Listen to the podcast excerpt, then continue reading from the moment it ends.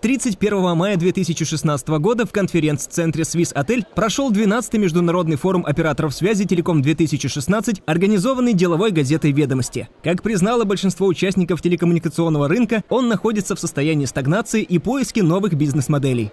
В частности, генеральный директор Вимпелкома Михаил Слободин указал на отсутствие роста рынка на фоне повышенных ожиданий клиентов, для удовлетворения которых необходимы дальнейшие инвестиции в сеть и снижение маржи. Все мы видим, что в принципе мир меняется, индустриальная революция 4.0 реально стремительно приходит, а суть этой индустриальной революции простая. А, это конкуренция платформ, которая объединяет людей через, э, соединяя спрос и предложение посредством одного простого как бы, девайса, который сегодня носят все в кармане, это смартфон. Между тем, совместные попытки телеком-операторов и их партнеров монетизировать знания о клиентах пока не привели к ощутимым успехам. Так, главный управляющий директор Альфа-банка Алексей Морей вообще поставил под сомнение тезис о том, что у компании есть достаточные знания о клиентах.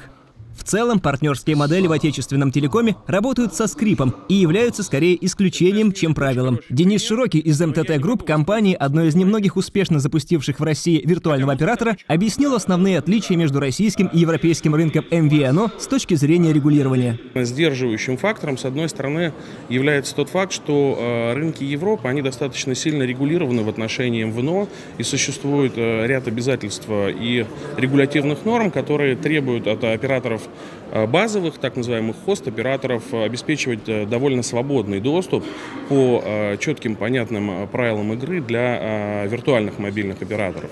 В России такая регуляторика отсутствует. Действительно, один из факторов отставания России и в области MVNO, и в других сегментах телеком-рынка лежит в законодательной сфере. В последние годы отечественная отрасль ИКТ активно заполняет пробелы в этой области, попутно стараясь защитить свои национальные интересы.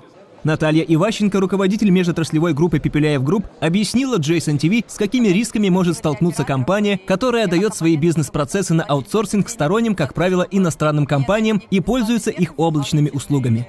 Готовы ли они по договору принимать на себя ответственность как провайдера услуг за то, чтобы обеспечивать а, защиту персональных данных, предпринять все меры, которые эту защиту будут обеспечить в соответствии с российским законодательством. А здесь начинаются сложности, потому что мало кто это готов делать.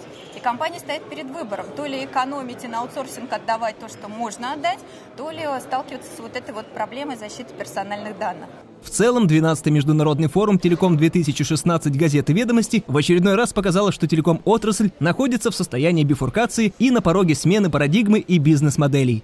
Вместе с тем, как считает генеральный директор Теле2 Сергей Эмдин, нет никакой трагедии в том, что часть этой отрасли станет трубой, возможно, эффективной и умной.